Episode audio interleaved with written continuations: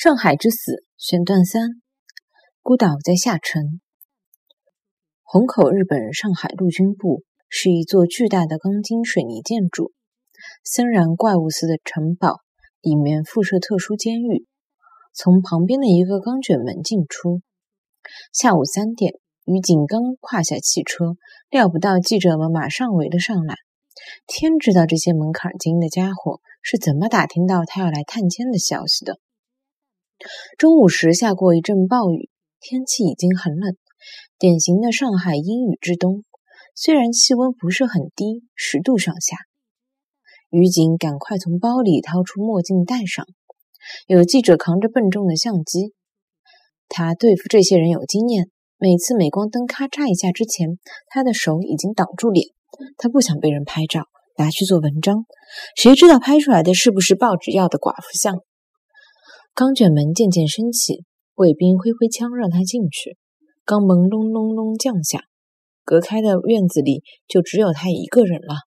回头看，里面也有扛着刺刀的日本兵守在紧闭的钢门口，岗楼也是卫兵们严密的把守着。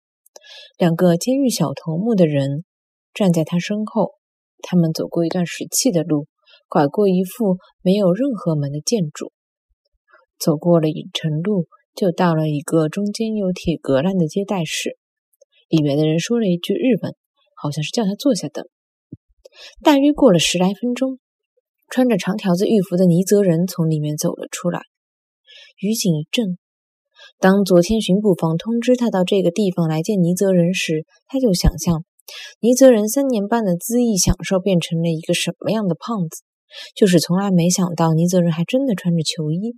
而且还真的手上戴着铐，脚踝上带着镣。他一直认为仗着有后台，做事无顾忌的尼泽人坐牢也是软禁而已，不会真吃苦。他真的完全没想到他落到这副惨境。一个三十七岁的人，看上去像五十岁，未老先衰。他到上海后了解到情况，比他以前想的更为不堪。这个尼泽人为军统做秘密物资转运工作。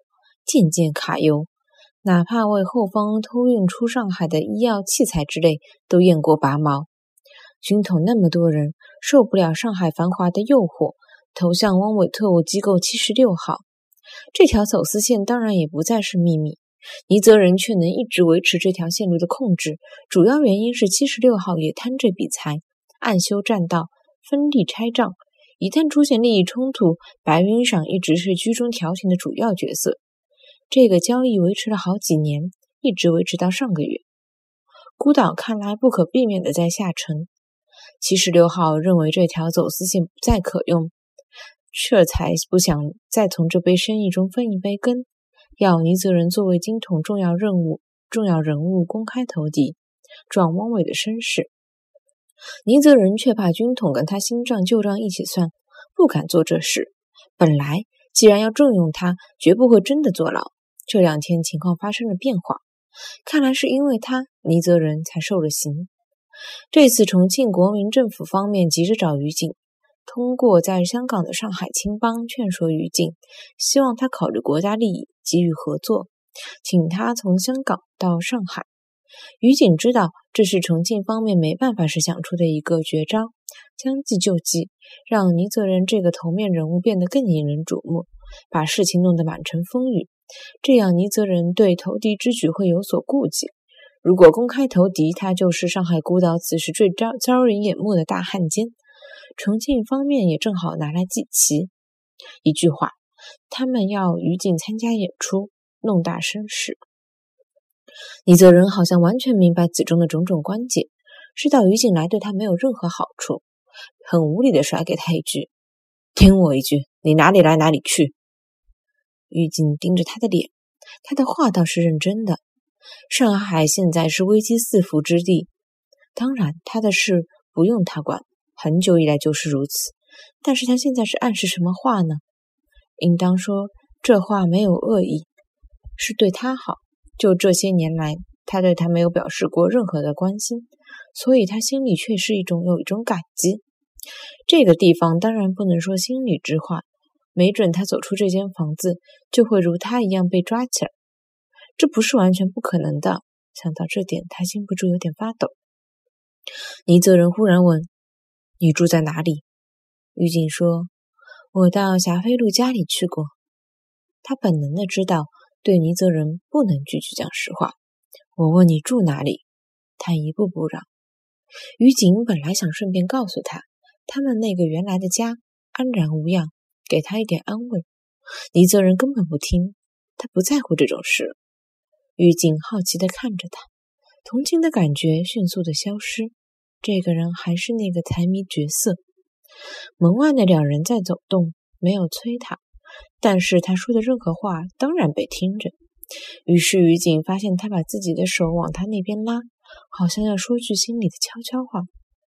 他的身子赶快靠近他，倪泽仁靠近他耳朵，但咬牙切齿地说：“各方面都要拿我做牺牲，没有一个人真想救我。”于景刚想说什么安慰他的话。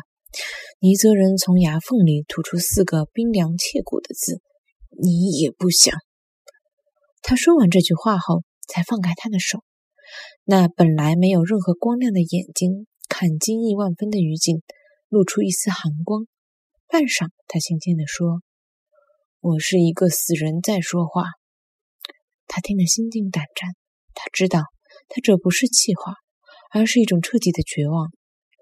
这个人能在上海没混的没有任何一方给他一点廉价的怜悯，倒也真是本事。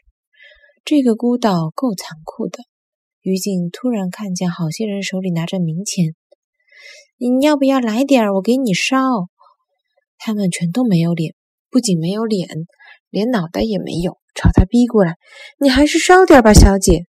他倒抽一口凉气，这声音好熟，究竟是谁在问？他本能的摇摇头。